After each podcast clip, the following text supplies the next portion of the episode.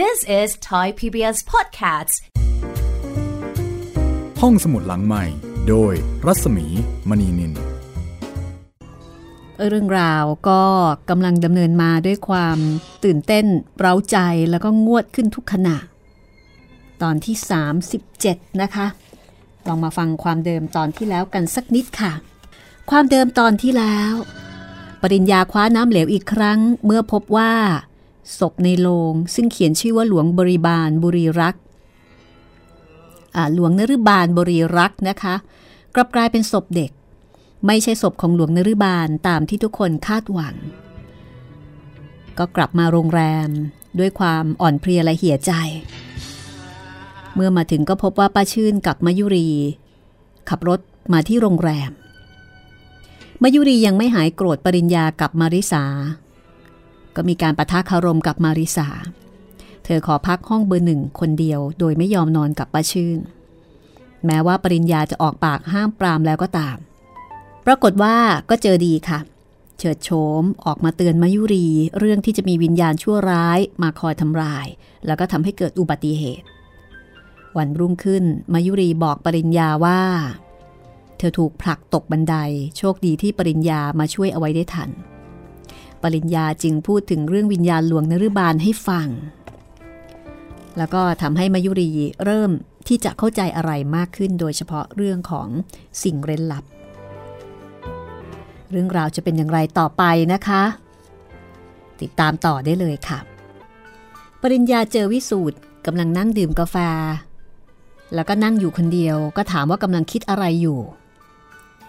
วิสูตรเงยหน้าขึ้น เมื่อเห็นมายุรีก็ลุกเชิญให้นั่ง แล้วก็ร้องสั่งกาแฟเพิ่มอีกสองถ้วย นี่ปริญญา ถ้าเราย้อนกลับไปหาซากศพหลวงนฤบาลที่วัดปรางนั่นอีกครั้ง คุณคิดว่าดีไหม เห็นด้วย เราควรจะไปค้นหาโลงศพเด็กนั่นให้ได้ เพราะเมื่อเอาศพเด็กมาใส่โลงหลวงนฤบาล ก็ต้องเอาศพหลวงนฤบาล ไปใส่โลงศพเด็ก นั่น ความคิดเดียวกันเป๋งเลย แต่ว่าทางโรงแรมนี่สิ ใครจะคอยคุ้มครองป้องกัน ถ้าพวกพระเอกอย่างเราไปกันสมดมายุรีขอไปด้วยทันที ดิฉันขอไปด้วยคนนะคะ ถ้าไม่ขัดข้อง รับรองว่าจะไม่เกาะให้คุณลำบากเลย ผมไม่ขัดข้อง ปริญญาก็คงไม่ขัดข้องเหมือนกัน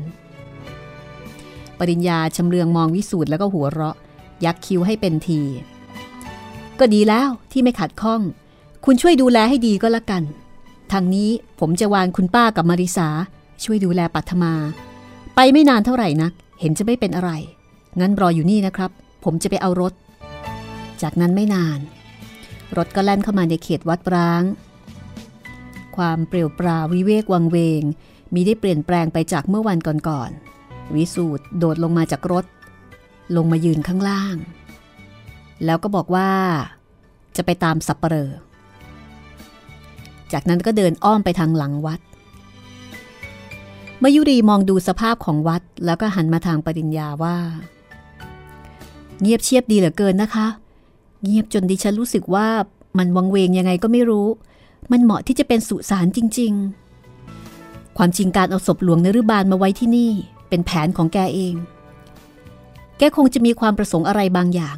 ซึ่งเรายังไม่อาจจะรู้ได้ ตราบใดที่เรายังไม่พบศพแกอันตรายเร้นรับอย่างที่คุณโดนเข้าเมื่อเช้า ก็จะยังคงมีอยู่ตลอดเวลา ปัญหาอยู่ที่เวลาเท่านั้น ถ้าอย่างนี้เราก็ต้องระวังตัวแจเลยสิคะ เพราะไม่รู้ว่ามันจะมาถึงตัวเมื่อไหร่ ใช่ ถ้าอย่างนั้นคุณก็คงเข้าใจแล้วสินะครับ ว่าอำนาจเร้นลับนั่นสามารถที่จะทำให้เกิดอะไรอะไรขึ้นได้ทุกอย่าง ไม่ว่าจะเป็นเรื่องที่มาริสาตกบันได แล้วก็เรื่องของคุณในที่เดียวกัน ขอโทษนะคะปริญญา คุณก็รู้ว่าดิฉันมีความรู้สึกอย่างนั้นเพราะอะไร มาริสาอีกคน ดิฉันจะต้องขอโทษเขา แล้วก็อยากจะหาของขวัญอะไรดีๆ ให้เขาสักอย่าง ขณะเดียวกันวิสูตรก็พาสับเปลอมาที่รถ ได้ความอะไรไหมวิสูตรลุงแกบอกว่ายังไม่แน่ จะต้องไปดูก่อน เพราะว่าแกไม่ได้ไปที่นั่นมานานแล้ว เอาอย่างนั้นเหรอลุง เอาอีโต้วิเศษของลุงมาด้วยหรือเปล่าล่ะ สับปะเปลอหัวเราะ เอามาครับ เน็บอยู่ข้างหลังนี่ ไปได้วยกันไหมล่ะครับ หรือว่าจะรออยู่ที่นี่ ให้ผมไปดูก่อนก็ได้ เอามันก็ต้องไปด้วยกันสิลุง ปริญญาตอบแล้วก็ก้าวลงมาจากรถ มายุรีตามหลังมา แล้วก็เดินตามสับปะเปลอเข้าไปในป่าไผ่ สัปะเปลอพาทั้งสามมาถึงโกดังเก็บศพ ซึ่งปลูกเป็นโรงขึ้นไว้เฉยๆ มีสังกะสีเก่าๆ กั้นเป็นฝาอยู่สองสามแผ่น มีโลงศพกองทับกันอยู่ข้างในสัปะเปลอบอกว่า โกดังบ้านนอกมันก็อย่างนี้ล่ะครับ เห็นจะรื้อยากหน่อย มีศพไม่มีญาติอยู่หลายศพ ปริญญาส่งธนบัตรฉบับละร้อยให้สองฉบับ ถ้าอย่างนั้น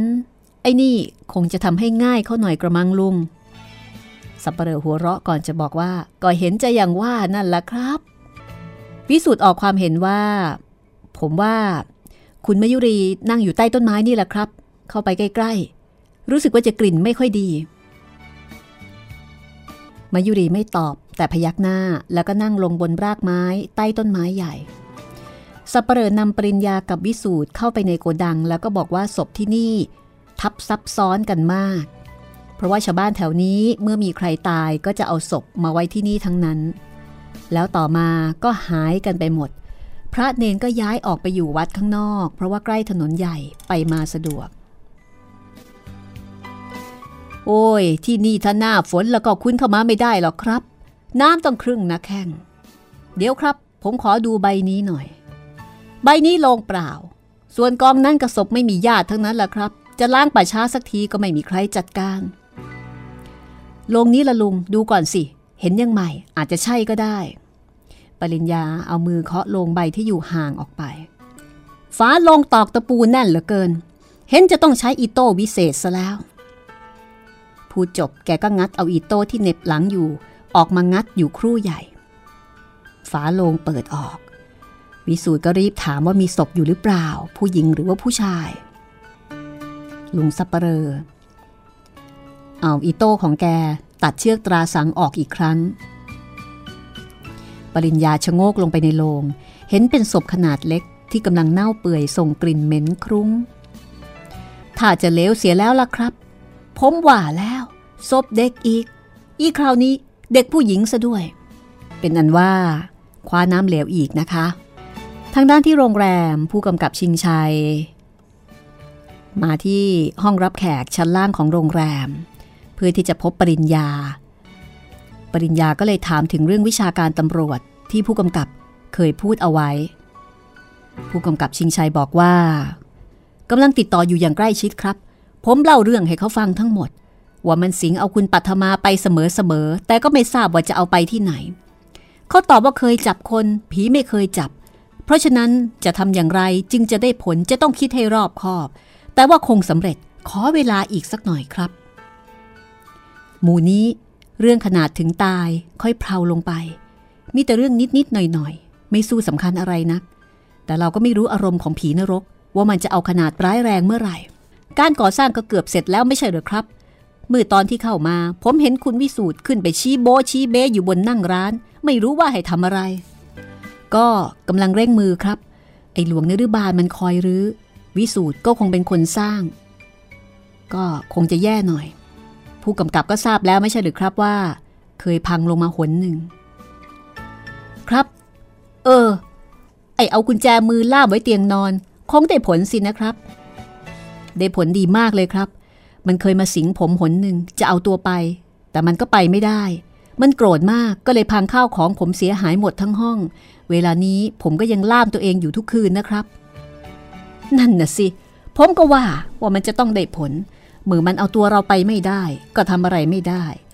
ตอนนี้ขอให้พยายามระวังตัวให้ดีก่อน จนกว่าเราจะพบศพหรือได้วิชาการใหม่มาจากกรุงเทพ ว่าแต่ว่าหมอแกยังอยู่หรือเปล่าครับ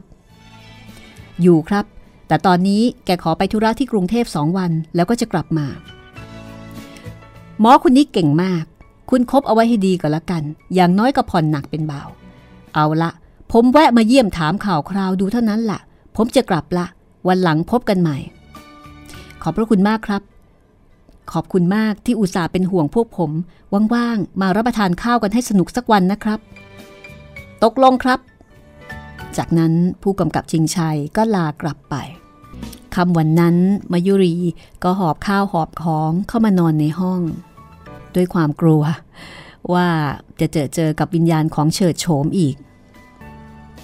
ส่วนปริญญาเดินเข้าห้องนอนเมื่อเวลาประมาณสองนาฬิกา เขามองดูเตียงนอนซึ่งมีโซ่กับกุญแจมือของผู้กำกับติดอยู่แล้วก็ปรงอนิจจังตัวเอง เรานี่มันทำบาปทำกรรมอะไรเอาไว้นะ ไม่ติดคุกก็เหมือนติด จะนอนก็ต้องเอาโซ่ลาบติดเอาไว้กับเตียง ปริญญาหัวเราะขำๆแล้วก็ล้มตัวลงนอน ตั้งใจจะหลับสักครู่ แล้วจะออกไปที่ห้องของปัทมา คิดว่าคืนนี้คงจะไม่มีอะไรเกิดขึ้น ก็เลยลุกขึ้นนั่ง เอาโซ่ล่ามขาไว้ แล้วก็ใส่กุญแจ นึกได้ว่าลูกกุญแจอยู่ที่วิสูตรซึ่งนอนอยู่ที่ห้องใกล้ ๆ กัน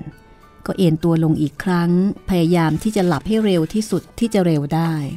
แต่หลับตาลงชั่วอึดใจ ก็ต้องลืมตาตื่นขึ้น เสียงฝีเท้าใครคนหนึ่ง เดินเข้ามาในห้อง เป็นเสียงที่ได้ยินจนชินหูซะแล้ว ปริญญาก็ไม่สู้จะกลัวเหมือนเหมือนตะก่อน เขาลุกขึ้นนั่งในท่าเตรียมพร้อม แล้วก็ร้องออกไปอย่างท้าทายว่า หลวงนฤบาล แกอีกแล้วไอ้นี่เก่ง มันจำกูได้ ก็มาดูคนฉลาดหน่อยสำคัญมาก ล่ามตัวเองไว้กับเตียงนอน นี่เองไปไหนไม่ได้สินะ ก็ไปไม่ได้แน่ อย่าเลยคุณหลวง เลิกแล้วต่อกันเสียที ถึงแกจะสิงฉัน ก็เอาร่างฉันไปไหนไม่ได้ เก่งมากไอ้ปริญญา ถ้าพ่อมึงฉลาดเหมือนมึง ก็คงยังไม่ตาย แต่ข้ามาคราวนี้ข้าจะไม่สิงร่างของมึงหรอกนะ แต่ข้าจะไปสิงร่างนางมยุรียอดขมองอิ่มของมึง และจะพาตัวมันไปกระโดดหน้าต่าง ดูสิว่า มึงจะไปช่วยเขาได้ยังไง หลวงนิรบาลออกลูกไม้อันนี้ทำให้ปริญญาถึงกับเบิกตากว้างด้วยความตกใจ อย่านะคุณหลวง อย่าทำเช่นนั้น มายุรีเขาไม่ได้เกี่ยวข้องอะไรด้วยเลย อย่าทำเขาเลย หลวงนิรบาลหัวเราะลั่นห้อง พร้อมกับเสียงสุนัขเห่าหอนกันไปรอบโรงแรม ที่นี่ก็รู้แล้วล่ะสิ ว่าคงฉลาดไม่พอข้ามีเวลาไม่มากนัก เอาล่ะข้าจะไปพานางยอดรักของเอง ไปเหาะลงทางหน้าต่าง มันคงจะแหลกเหลวไม่มีชิ้นดี และเองก็คงจะต้องเสียใจไอ้ปริญญา ต้องเสียใจมาก อย่านะคุณหลวง อย่าคุณหลวง ปริญญาร้องห้าม แล้วก็ตะโกนเรียกวิสูตรวิสูตรเอากุญแจมา หลวงนิรบาจะไปฆ่ามายุรี วิสูตรเร็ว ต่อให้เองร้องให้คอหอยขาดเป็นชิ้นๆก็ไม่มีใครได้ยินข้าไปนะ เสียใจด้วย เสียใจจริงๆ เสียใจที่ข้าต้องสังหารแม่ยอดขมองอิ่มของเอง ทั้งๆทที่มันก็ไม่ได้มาเกี่ยวข้องอะไรกับข้า แต่มันเกี่ยวกับจิตใจของเองข้าไปละเองก็ดิ่นของเองไปตามเรื่องก็แล้วกัน หลวงนิรบาลออกจากห้องไป ปริญญาดิ้นรน ในการที่จะออกไปช่วยมายุรี เขาจะยอมให้หลวงนิรบาลทำเช่นนั้นไม่ได้เป็นอันขาดมายุรีคือดวงใจของเขา เป็นคนที่เขารัก ถ้าหากมายุรีจะต้องเสียชีวิต เพราะการกระทำของหลวงนฤบาล เขาก็จะต้องหมดความสุขความสบายไปอีกหลายต่อหลายปีกว่าจะลืมเรื่องนี้ได้ ซึ่งเขาเองก็ยังไม่แน่ใจว่าจะลืมเธอได้หรือไม่ เพราะฉะนั้นก็ต้องพยายามที่จะให้ตัวเองหลุดออกไปจากโซ่ล่ามตัวเองเอาไว้ให้ได้ แต่ตอนนี้กุญแจมือ อยู่ที่วิสูตร และในเวลากระทันหันเช่นนี้ก็ยังไม่รู้ว่าวิสูตรจะมาทันหรือเปล่า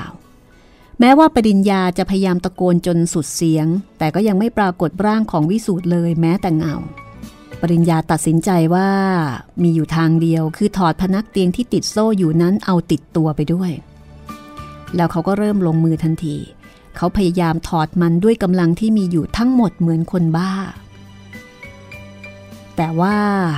มันก็ต้องเสียเวลาอย่างน้อย ก็สองสามนาที กว่าที่พนักเตียงจะหลุดออกมาได้ แล้วก็แบกมันขึ้นบ่า พาวิ่งออกไปนอกห้องตรงไปที่ห้องป้าชื่น เพราะว่ามายุรีนอนอยู่ที่ห้องนั้น เมื่อมือทั้งสองต้องจับพนักเตียงไว้ ก็จำเป็นอย่างยิ่งที่จะต้องใช้เท้าถีบประตูบานนั้น พอเปิดประตูออก ภาพมายุรีกำลังยืนอยู่บนหน้าต่างก็ปรากฏขึ้นตรงหน้า ทำท่าทีเหมือนกับจะกระโดดลงไปเบื้องล่าง ปริญญาร้องเสียงลั่นว่า ยา มยุรี ยา แล้วก็แบกพนักเตียงวิ่งปราดเข้าไปที่ร่างของมยุรี ทิ้งพนักเตียงโครมลงบนพื้น กระชากร่างของเธอ ซึ่งถ้าหากช้าไปกว่านี้อีกเสี้ยววินาที ร่างของมยุรีก็จะลอยละลิ้วลงไปสู่ความตายเบื้องล่าง ปริญญารวบร่างของหล่อนเอาไว้ในวงแขน กระชากกลับมาจากขอบหน้าต่างประชื่นตกใจตื่น แล้วก็เห็นมยุรียังคงหลับตานิ่งเงียบอยู่ในวงแขนของปริญญาประชื่นไม่รู้เรื่องราว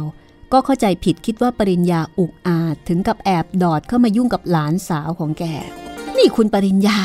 นี่คุณกล้าบุกรุกเข้ามาทำมิดีมิร้ายกับหลานสาวฉันถึงในห้องแบบนี้เชียวหรือ อะไรไม่เกรงใจกันบ้างเลย เป็นถึงเจ้าของบ้านทำได้ทำเอา ถคุณป้าครับ ฟังผมก่อนผมไม่ได้เป็นคนอย่างนั้นนะครับ ไม่ได้เป็นคนอย่างนั้น แล้วเป็นยังไง ก็ที่คุณกอดอยู่นั่นน่ะ ไม่ใช่หลานสาวของฉันดอกหรือแม่มายุรีก็ไม่ดี เอาผู้ชายพายเรือเข้ามาในห้องนอน ไม่เกรงใจเรา ก็นอนหัวโดอยู่นี่ทั้งคน คุณป้าครับ มันมีเรื่องครับ เห็นไหมครับมายุรีรู้สึกตัวซะที่ไหน ผมนึกว่าคุณป้าจะทราบเรื่องเสียแล้วอีก เอะอะจนโรงแรมจะพัง คุณป้าไม่ยักทราบ ประคองมายุรีเอาไว้ก่อนสิครับ ผมไปไม่ได้ อะไรนะ ใครไม่รู้ตัว ก็มายุรีนะสิครับอะมายุรีเป็นอะไรไป แล้วนั่นทำยังไง จนถึงกับหมดสติสัมปชัญญะไปเลยมายุรี สลบยังไม่ฟื้น ปริญญาก็เลยรีบปฏิเสธอย่างแข็งขันว่าไม่ได้ทำอะไรมายุรี เรื่องราวก็ชุลมุนวุ่นวายพอสมควร เพราะว่าป้าชื่น ไม่ได้รู้เหนือรู้ใต้อะไรด้วยเลย ป้าชื่นนอกจากจะไม่เข้าใจ ว่าทำไมมายุรีถึงกับ จะไปกระโดดหน้าต่างตายป้าชื่นยังงงอีกต่างหาก เมื่อเห็นโซ่ล่ามปริญญาเอาไว้กับพนักเตียงที่เขาถอดออกติดตัวมาด้วย นั่นนึกยังไงขึ้นมาถึงได้เล่นตลกแบบนั้น ผมไม่ได้เล่นตลกอะไรนะครับ คุณป้า เดี๋ยวผมจะอธิบายให้ฟัง ตอนนี้คุณป้าช่วยรับเอามายุรีไปก่อนเถอะครับ ป้าชื่นก็เลยลงมาจากเตียง แล้วก็ไปรับมายุรี มาจากอ้อมแขนของปริญญา ประคองให้นอนอยู่บนท่อนแขนของแก แล้วก็นั่งลงบนเก้าอี้ที่ปริญญาเลื่อนมาให้ แกยังไม่รู้สึกตัวหรอกครับคุณป้า ผมจะลากโซ่ออกไปข้างนอก ต้องตามวิสูตรให้เจอ ถ้าไม่อย่างนั้น ผมก็จะถูกล่ามอยู่กับพนักเตียงอย่างนี้ตลอดคืนป้าชื่นพยักหน้า ปริญญาก็เดินออกนอกห้อง ร้องตะโกนเรียกวิสูตรดังสนั่นไปทั้งโรงแรม ได้ผลอึดใจเดียววิสูตรก็วิ่งตรงมา This is Thai PBS Podcasts ห้องสมุดหลังใหม่ โดยรัศมีมณีนิน มาถึงตอนที่ 37 ช่วงที่2นะคะ เรื่องก็กำลังเข้มข้นละค่ะ แล้วก็ถ้าจะว่าไป ก็มีความคืบหน้าอยู่บ้างนะคะ ตรงที่ตอนนี้มายุรีก็น่าที่จะเข้าใจอะไรบ้างแล้ว เกี่ยวกับเรื่องอำนาจเร้นลับ ที่เคยทำให้เธอเนี่ยเข้าใจปริญญากับมาริสาผิดไป แม้ว่าปริญญาจะพยายามอธิบายอย่างไร เธอก็ไม่เข้าใจ ตอนนี้ก็น่าจะดีขึ้นละค่ะ เดี๋ยวเราตามไปฟังนะคะว่าตกลงวิสูตรหากุญแจเจอไหมเพราะว่ากุญแจเนี่ยอยู่ที่วิสูตรนะคะ แต่ดูท่าทางเหมือนกับว่าวิสูตรจะหากุญแจไม่เจอ ถ้าหาไม่เจอแล้วจะเกิดอะไรขึ้น ติดตามได้เลยค่ะ กับตอนที่ 37 ช่วงที่ 2 ค่ะ วิสูตรรีบล้วงลูกกุญแจในกระเป๋าล้วงกระเป๋านั้นกระเป๋านี้ แต่ก็หาไม่เจอ นี่เอาไปทำหายหรือเปล่า ไม่หายหรอกแต่ไม่รู้เอาไปไว้ที่ไหน แล้วจะทำยังไง นี่ผมไม่ต้องนั่งกอดพนักเตียงไปทั้งคืนหรือนี่ เออคุณอยู่ที่นี่ก่อนก็แล้วกันนะ ผมจะไปดูในห้อง ปรากฏว่าเมื่อวิสูตรเข้าไปดูในห้อง ก็หาไม่เจอ ผมหากุญแจไม่เจออะปริญญา หากุญแจไม่เจอ ตายโหงแล้ว นี่ผมไม่ต้องนั่งอุ้มไอ้นี่ไปตลอดคืนหรือนี่ ก็ไม่เป็นอะไรนี่นา คุณจะทำอะไร ให้ผมทำแทนให้ก็ได้ ปริญญาก็โครงศีรษะด้วยความอ่อนใจแล้วก็ให้วิสูตรไปเอาผ้าชุบน้ำกับโอเดอร์โคโลนนะคะ แล้วก็บอกมาริสาให้มาช่วยป้าชื่น ดูแลมายุรี ปัทมาอาจจะทำถูกนะ ที่คิดจะไม่แต่งงานกับคนบ้าๆอย่างคุณ วิสูตรไม่เถียงค่ะ เถียงไม่ออกหัวเราะแหะสรุปว่าปริญญาก็ยังต้องตัวติดอยู่กับพนักเตียง เพราะว่าหากุญแจไม่เจอ ป้าชื่นก็เอาผ้าชุบโอเดอร์โคโลนนะคะ แล้วก็ไปไปเช็ดหน้าเช็ดตามายุรี พยายามเรียกมายุรี พอมายุรีตื่นขึ้นมา เธอก็งง อะไรนะคะ หนูเนี่ยเหรอคะ จะกระโดดลงไปข้างล่าง ตายจริงทำไมถึงเป็นอย่างนั้นไปได้คะปริญญา ปริญญาก็ส่งบรันดีให้ดื่มวิสูตรนะคะเป็นคนส่งให้ เพราะว่าปริญญาตอนนี้ไปไหนไม่ได้ แล้วนั่นทำไมปริญญาถึงต้องลาบโซ่เอาไว้อย่างนั้นล่ะคะ นี่มันอะไรกันคะนี่ ดิฉันละเมอขึ้นไปบนหน้าต่าง แล้วก็จะกระโดดลงไปข้างล่าง แปลกเผอิญผมเข้ามาทันทำไมอย่างนั้นก็คงจะกระดูกแหลกเหลวไปแล้ว แล้วทำไมดิฉันถึงเป็นอย่างนั้นล่ะคะอำนาจเร้นลับใช่ไหมคะ ก็เห็นจะเป็นอย่างนั้นล่ะ เดี๋ยวนี้ คุณคงจะเชื่อแล้วสินะมายุรีอำนาจเร้นลับศัตรูที่มองไม่เห็น ผมถึงต้องล่ามโซ่ตัวเองติดเอาไว้กับเตียงนอน กลัวว่ามันจะสิงเอาไปฆ่าใครต่อใครทำให้ผมต้องเผชิญกับเรื่องร้ายๆเหมือนคุณพ่อ ทีนี้พอมันสิงผมไม่ได้ มันก็เลยหันมาเล่นงานคุณ ผมจะมาก็มาไม่ได้ ก็เลยต้องถอดเอาพนักเตียงมาด้วยแบบนี้ล่ะ เอาละครับ ใครจะว่าอะไรก็ว่าเถอะ แต่คืนนี้ ผมขอนอนอยู่กับพนักเตียงที่ตรงนี้แหละ เหนื่อยเหลือเกิน รุ่งเช้า ปริญญาตื่นขึ้น ก็พบจดหมายของวิสูตรวางอยู่ตรงหน้าพร้อมกับลูกกุญแจ ในจดหมายนั้นมีข้อความสั้นๆว่า ความจริงลูกกุญแจมันอยู่ใต้หมอน แต่ผมไปหาในลิ้นชักโต๊ะ ขอโทษด้วยนะ วิสูตรบ้าจริง ปริญญาบ่นพึมพำแล้วก็เอากุญแจเนี่ยไขตัวหลุดออกมาจากโซ่ได้ ขณะเดียวกันมยุรีกับป้าชื่นก็ออกไปแต่เช้า เพื่อที่จะให้เขานอนหลับให้สบาย พอลุกขึ้นจากที่ก็พอดี วิสูตรโผล่หน้ามา อรุณสวัสดิ์ครับ หวังว่าคงนอนหลับสบายตลอดคืน นี่วิสูตรผมว่าคุณเนี่ยไปหาหมอ ให้เขาตรวจสติสตังบ้างก็ดีนะ สงสัยว่าจะคุ้มดีคุ้มร้าย วิสูตรไม่เถียงว่าอะไร ได้แต่รายงานบอกว่าป้าชื่นกับมายุรีอยู่ข้างล่าง แล้วก็ใช้ให้วิสูตรมาดูว่าปริญญาตื่นหรือยังจะได้กินอาหารพร้อมกัน กินอะไรกัน ผมยังไม่ได้ล้างหน้าล้างตาเลย ปริญญาตอบแล้วก็เดินเข้าห้องน้ำวิสูตรก็ยังคงติดตามมาข้างหลัง ผมมีเรื่องจะปรึกษาเกี่ยวกับความปลอดภัยของน้องสาวคุณเอง ว่าไปไม่ต้องเกรงใจ วิสูตรบอกว่า เขาเป็นห่วงปัทมา แล้วก็ไม่ไว้ใจกับการที่มีป้าเจิมกับมาริสา ซึ่งเป็นผู้หญิง เป็นคนมาดูแล คือเกรงว่าจะเอาไม่อยู่ วิสูตรยื่นข้อเสนอว่า เขาจะเข้าไปนอนในห้องปัทมาเอง ปริญญาได้ฟังเช่นนั้นก็ตกใจ จะดีเหรอ จริง ๆ แล้วผมไว้ใจคุณทุกอย่าง สาบานให้ก็ได้ แต่คนนะสิ จะซุบซิบนินทาเอา แต่คนที่คอยซุบซิบนินทาเหล่านั้น ไม่ได้มาช่วยเหลืออะไรปัทมาเลยนะ ขอบใจที่ไว้ใจผม แล้วผมจะไม่ทำอะไรให้ผิดหวังเป็นอันขาด แต่ว่าจะเอายังไงดี คือว่า อย่าให้เขานินทาเราดีกว่า ผมรู้มันเป็นเรื่องเสียหาย แต่ในขณะเดียวกัน มันก็เป็นเรื่องที่เกี่ยวกับชีวิตและความปลอดภัยของปัทมาเองด้วย ปริญญา เสนอว่า สมมุติว่าถ้ามั่นกันซะ ก็อีกนั่นแหละ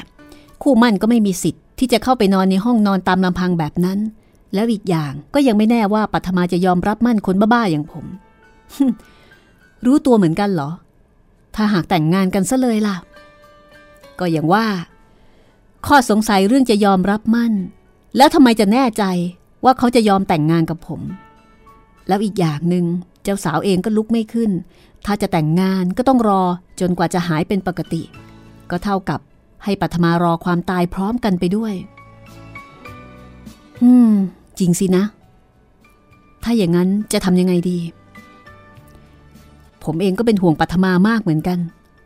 เอาอย่างนี้ดีกว่า คุณเข้าไปนอนได้เลย จะเป็นอะไรไป คนเจ็บคนไข้ ถ้าใครคิดเลยเถิดไปถึงแบบนั้นก็บ้าเต็มทีหรือว่าไง ผมเนี่ยไม่ว่าอะไรหรอก ว่าแต่คุณเถอะ ถ้าคุณโอเค ผมก็ไม่มีปัญหา แต่ผมไม่กล้าแนะนำนอกจากคุณจะพูดขึ้นก่อน เอาละเป็นอันว่าตกลงตามนี้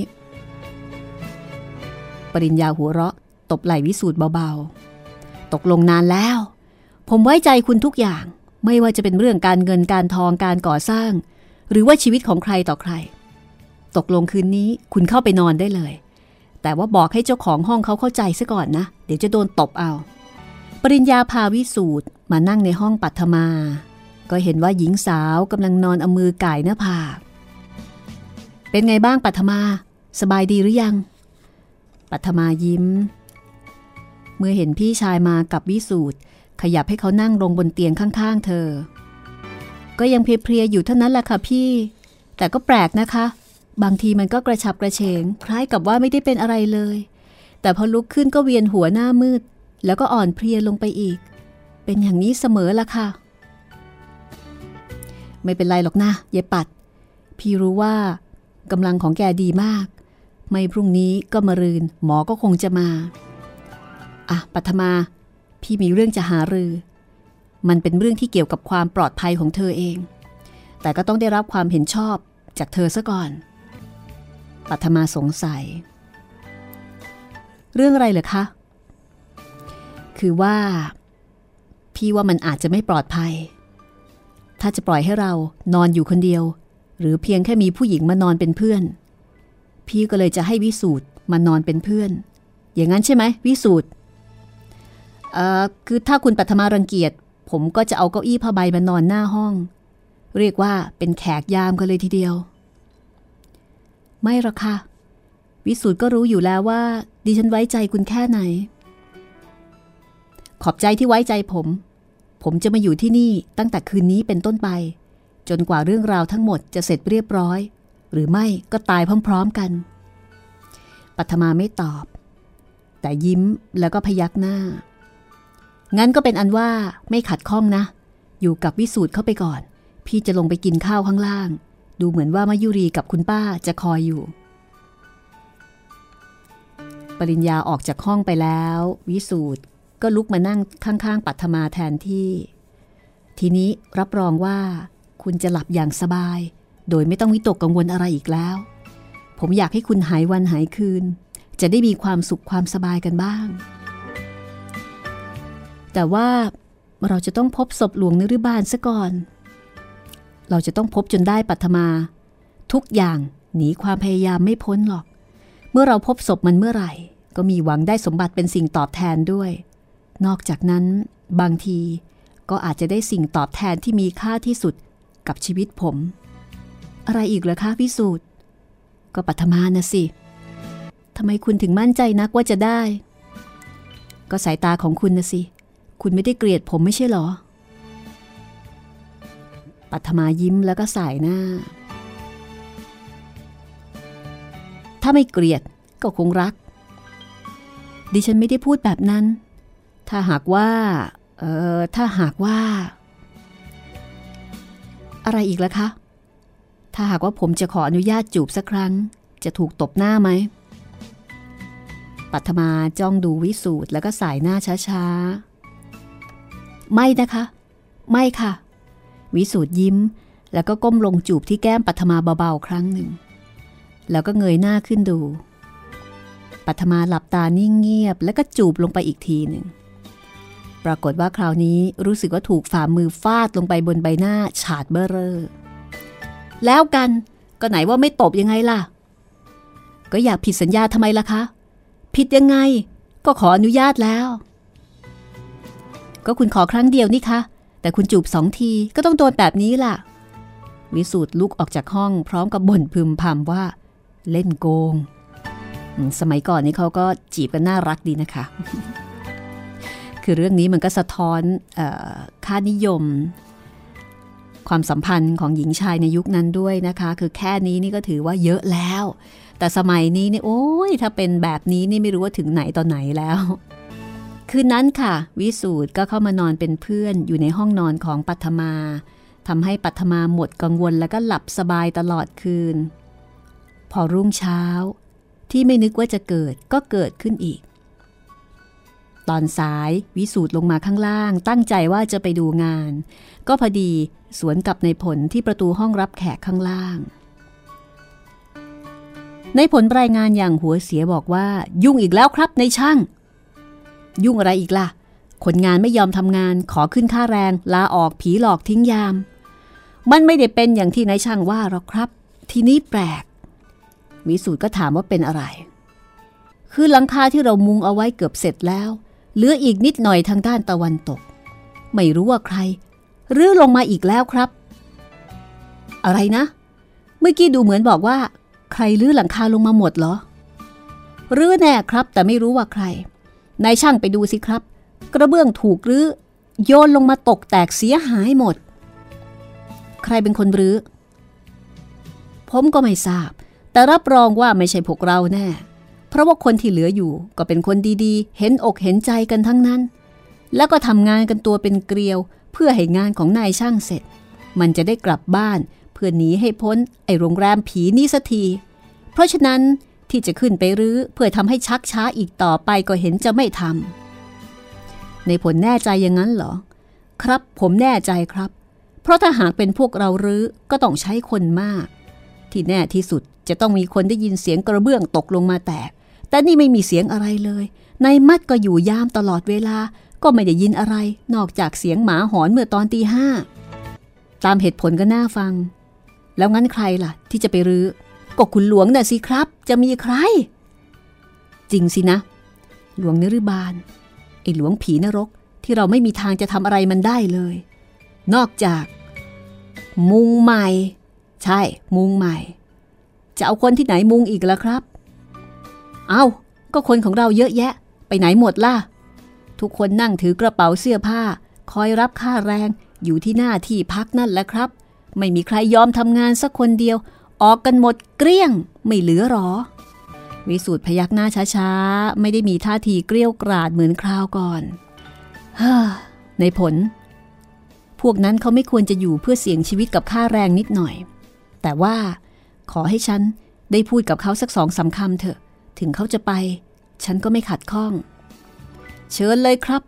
คอยกันอยู่หน้าที่พักทุกคนแล้วครับ วิสูตรก็เดินมาที่ หน้าที่พักคนงาน ซึ่งขณะนั้นคนงานทั้งหมดต่างหอบข้าวของออกมานั่งคอยค่าแรงอยู่พร้อมหน้าพร้อมตา ไงพวกเราจะกลับกันทุกคนเหรอ ก็ว่าอย่างนั้นล่ะครับในช่าง พวกเราปรึกษากันแล้ว เกรงใจในช่างก็เหลือที่จะเกรง แต่จะทำยังไงได้ มันมีชีวิตนี่ครับวิสูตรพยักหน้าอย่างเห็นใจแล้วก็ไม่ได้ดุด่าว่ากล่าวอะไรอีก เอาละฉันเข้าใจแล้วก็เห็นใจทุกคน ค่าแรงกับชีวิตมันไม่คุ้มกันแน่ ถึงอย่างไรอย่างไร ชีวิตก็ยังแพงกว่ามากนัก แม้ว่าชีวิตของยาจกเข็นใจ ก็ย่อมจะมีราคาที่ซื้อกันด้วยเงินไม่ได้ แต่ว่า ฉันอยากจะขอร้องเอาไว้สักครั้ง คือว่าขอให้อยู่ช่วยกันต่อไป ถ้าหากมีเหตุการณ์อะไรเกิดขึ้นอีก ฉันจะจ่ายค่าแรงให้สองเท่า แล้วก็ยอมให้ออกจากงาน โดยไม่ขอร้องแม้แต่คำเดียว คนงานก็หันหน้าเข้าปรึกษากัน ต่างก็ว่าเห็นใจวิสูตรแต่ก็รู้สึกลังเล คราวนี้จริง ๆ ก็ไม่ได้มีใครเป็นอะไร นอกจากถูกรื้อหลังคาไปเท่านั้น แต่ขอรับสารภาพว่าเป็นการกระทำของผีจริง ๆ แต่ก็ขอความเห็นใจ และขอให้ร่วมมือกันอีกครั้ง ถ้ามีเรื่องก็กลับบ้านได้ทุกคน พร้อมกับได้ค่าแรงสองเท่า เอาละครับนายช่าง แต่ว่าขอให้แน่นะครับ แน่นอน พวกแกก็รู้อยู่แล้ว ว่าฉันไม่เคยจะเสียคำพูด เอาละเริ่มงานกันได้ทีเดียว ในผลเอากระเบื้องที่ยังเหลือ มุงไปก่อน เดี๋ยวฉันจะไปสั่งเพิ่มเติมจากเมืองชนให้ทันการ วิสูตรออกจากที่พักคนงานก็กระโดดขึ้นรถจี๊ปขับหายไป ในผลก็เรียกเจ้าหอมกับเจ้าใบเข้ามาสั่งงาน ในผลก็สั่งงานเจ้าหอม กับเจ้าใบ โดยบอกว่าให้พวกที่เหลือเนี่ย ไปช่วยกันขนกระเบื้องทั้งหมด เอามาไว้ที่นี่ แล้วให้เจ้าใบเป็นคนเอาใส่ตะกร้า ชักขึ้นไปให้เจ้าหอมมุง เมื่อเจ้าหอมเอากระเบื้องใหม่ออกจากตะกร้าแล้ว ก็เอากระเบื้องแตกกลับลงมา สั่งเสียกันจนเข้าใจเป็นอันดีแล้ว เจ้าหอมก็บอกว่าอ้าวพวกเราลงมือช่วยในช่างกันหน่อย แกก็ดีกับเราเหลือเกินขาแรงไม่เคยติดค้างสักสตางค์แดงเดียว ซ้ำคนไหนเหนื่อยมากหน่อยก็ยังมีแถมพิเศษ ลงมือกันได้ คนงานทุกคนแยกย้ายออกไปทำหน้าที่ เจ้าหอมไต่นั่งร้านขึ้นไปบนหลังคา แล้วก็พยักหน้าให้เจ้าใบสาวตะกร้าขึ้นไปใส่กระเบื้องแตก ปากก็ร้องตะโกนบอกว่า โอ้โห มันทุบสแลกไม่มีเหลือดีสักอันเดียว งานดำเนินไปด้วยดีประมาณชั่วโมงเศษ ในผลเดินย้อนกลับมาดูก็เห็นเจ้าใบกำลังสาวเชือกเอาตะกร้า กลับขึ้นไปให้เจ้าหอมข้างบน หมดหรือยังวะกระเบื้องบนหลังคา เกือบจะหมดแล้วครับ เอาลงมานี่ก็หลายเที่ยวแล้ว คราวนี้นานหน่อย ถ้าเจ้าหอมคงจะเก็บให้เกลี้ยงอ๋อมันกระตุกเชือกอีกแล้วครับ หัวหน้าหลีกไปหน่อย เดี๋ยวจะตกลงมาถูกศีรษะ กระเบื้องนี้มันหนักเหลือเกิน มือพองไปหมดแล้ว ดูสิครับหัวหน้า จะใบแบมือให้ในผลดู แล้วก็หันไปหย่อนเชือกโรยเอาตะกร้าใส่กระเบื้องแตกลงมาจากหลังคา ในผลเดินไปดูกระเบื้องที่เหลืออยู่ทั้งหมด ซึ่งคนงานกำลังช่วยกัน เอาลงมากองไว้ เจ้าใบโรยเชือกตะกร้าลงมาถึงพื้นแล้ว มันก็ยืนนิ่งเหมือนถูกสาบ สายตามันจับนิ่งอยู่ที่ของในตะกร้าราวกับไม่เคยเห็นมาก่อน แล้วก็เรียกในผลมาดูหัวหน้า หัวหน้าครับ มาดูนี่หน่อย ในผลหันกลับมาทางเจ้าใบก็รู้สึกว่าเจ้าใบหน้าซีดเผือด อะไรวะ เจ้าใบ มาเถอะครับ มาดูนี่นะครับ ในผลเดินมามองลงไปในตะกร้า แล้วก็นิ่งเงียบตะลึงงัน เสียงเจ้าใบพึมพำว่า นึกว่ากระเบื้อง แต่กลับกลายเป็นเจ้าหอมตายสนิท ในผลพยักหน้าไม่พูดว่าอะไร ออกเดินไปหาวิสูตรทันที คนงานก็พากันมุงดูเจ้าหอม วิสูตรกลับจากสั่งกระเบื้อง เพิ่มเติมก็พุ่งรถเข้ามาจอดหน้าประตู ตั้งใจจะเข้าไปหาอะไรรองท้อง แต่พอลงจากรถในผลก็ปราดเข้ามาถึงตัว พร้อมกับรายงาน วิสูตรเดินเข้าไปดูในตะกร้า เห็นร่างของเจ้าหอม ขดอยู่เกือบจะเป็นวงกลมเขามองด้วยความงุนงง เครียดแค้น อย่างที่ไม่รู้จะระบายออกมาได้อย่างไร ใครจับมันยัดลงไป ก็น่าจะเป็นคุณหลวงที่นับถือนั่นแหละครับ มันไม่น่าจะลงไปขดอยู่อย่างนั้นได้เลย แต่กล้าใบนิดเดียว ไม่แต่จะจับมันกดลงไปเฉยๆนะครับ แถมกระตุกเชือกอีกด้วย ดูอีกทีสิในผล ตายแน่หรือเปล่า มีบาดแผลที่ไหนบ้าง ผมดูหมดแล้วครับ มันตายแน่ แล้วก็ไม่มีบาดแผลที่ไหนเลย สักเท่าเล็บแมวควร วิสูตรยืนงง เกือบไม่เห็นปริญญาที่วิ่งมาดู วิสูตรก็รายงานทันทีว่า เจ้าหอมตายแล้ว น่าสงสารเหลือเกิน ไม่รู้ว่าใครเป็นคนทำบาดแผลก็ไม่มี ผมใช้มันขึ้นไปเก็บกระเบื้องแตกบนหลังคา ก็เลยกลายเป็นว่าขึ้นไปตาย เป็นความผิดของผมเอง ถ้าผมยอมให้ทุกคนออกจากงานเมื่อเช้า เจ้าหอมก็คงยังไม่ตาย ใจเย็นๆไว้ แล้วจะทำยังไงกันต่อไป ผมก็คงจะต้องยอมให้คนงานออกไป ตามที่ได้สัญญากับเขาเอาไว้ แล้วก็จ่ายค่าแรงให้สองเท่า เป็นอันว่างานของเราไม่สำเร็จ ต้องเสร็จ รับรองว่างานของผมต้องเสร็จ ผมจะไปกรุงเทพแล้วพาคนงานมาใหม่ทั้งหมด แต่อาจจะต้องเสียเวลาหน่อย อย่างช้าไม่เกินสามวัน ปริญญาก็ปลอบใจว่านี่ไม่ใช่ความผิดของวิสูตรมันเป็นเรื่องที่ยากแก่การควบคุม คุณไม่ต้องกลัวนาทำใจดีๆ นี่มันเป็นเหตุการณ์จำเป็นนอกเหนือที่เราจะควบคุมได้ทำหน้าดีๆหน่อยสิ เราจะต้องสู้ เราต้องสู้ใช่ไหมวิสูตรสัญญาไว้แล้วว่าเราต้องสู้ สู้ทั้งๆทที่รู้ว่าเรา อาจจะต้องแพ้ แต่เราก็ต้องสู้ไม่ใช่เหรอวิสูตรหัวเราะหน่อยนะ หัวเราะเยาะไอ้ผีนรกตัวนั้นหน่อยเถอะ ถึงมันจะทำกับเราสาหัสแค่ไหน แต่เราก็จะไม่หวาดกลัวมันอีกเลย วิสูตรหัวเราะออกมาได้ เจ้าของเงินใจแม่น้ำอย่างนี้ก็ทำกันตายเท่านั้น ตกลง เราจะต้องสู้ตามสัญญากันไว้ ไปบอกเรื่องราวทั้งหมดที่เกิดขึ้นให้ทุกคนเข้าใจ แล้วบอกให้พามาพบฉันเดี๋ยวนี้ ฉันจะจ่ายค่าแรงให้ตามที่ตกลงกันไว้ ในผลเดินหายไปจากที่นั่นสักครู่ คนงานทุกคนก็มารวมกันที่หน้าโรงแรม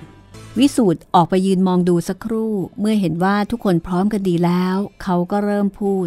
จะพูดอะไรอย่างไรนะคะ คงจะต้องติดตามตอนหน้า This is Thai PBS Podcasts. ห้องสมุดหลังใหม่ โดยรัศมีมณีนิน